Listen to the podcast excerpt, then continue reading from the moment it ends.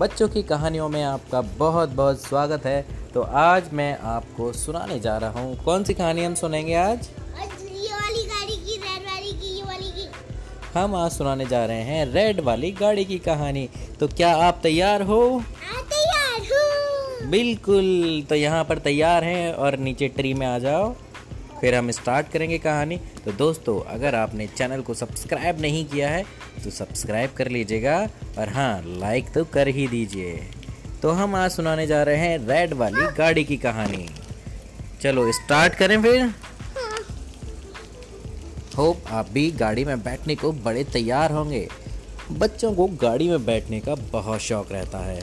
और बसरते बच्चे ही नहीं, बड़ों को भी गाड़ी में बैठने का बहुत शौक है। कुछ लोग, लग्जरी गाड़ियों के शौकीन होते हैं तो कुछ केवल और केवल सिर्फ़ बैठने के।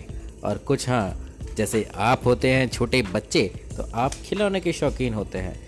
तो सबसे पहले गाड़ी क्या होती है? जिसमें चार पहिए होते हैं, उसको गाड़ी बोलते हैं। और जिसमें मोटर फिट कर दी जाती है, उसको मोटर गाड़ी बोलते हैं।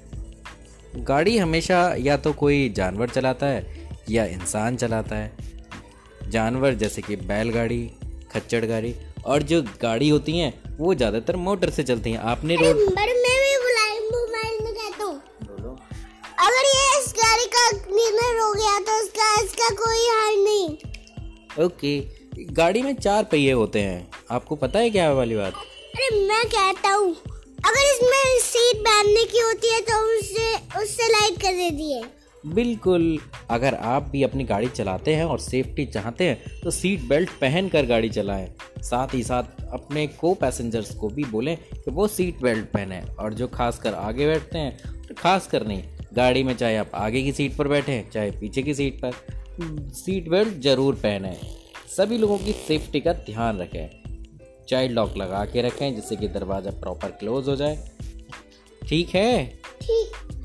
और जब भी आप गाड़ी में जाएँ तो फिर अपना सिर या हाथ बाहर ना निकालें क्योंकि उससे दुर्घटना की समस्या बढ़ जाती है। तो कैसी लगी आपको ये कहानी? अच्छी। चलिए तो फिर मिलते हैं एक नई कहानी में और हाँ अपनी सेफ्टी का ख्याल आपको रखना है और उसको आप ही रहेंगे। मिलते हैं अब नई कहानी में तब तक के लिए बाय बाय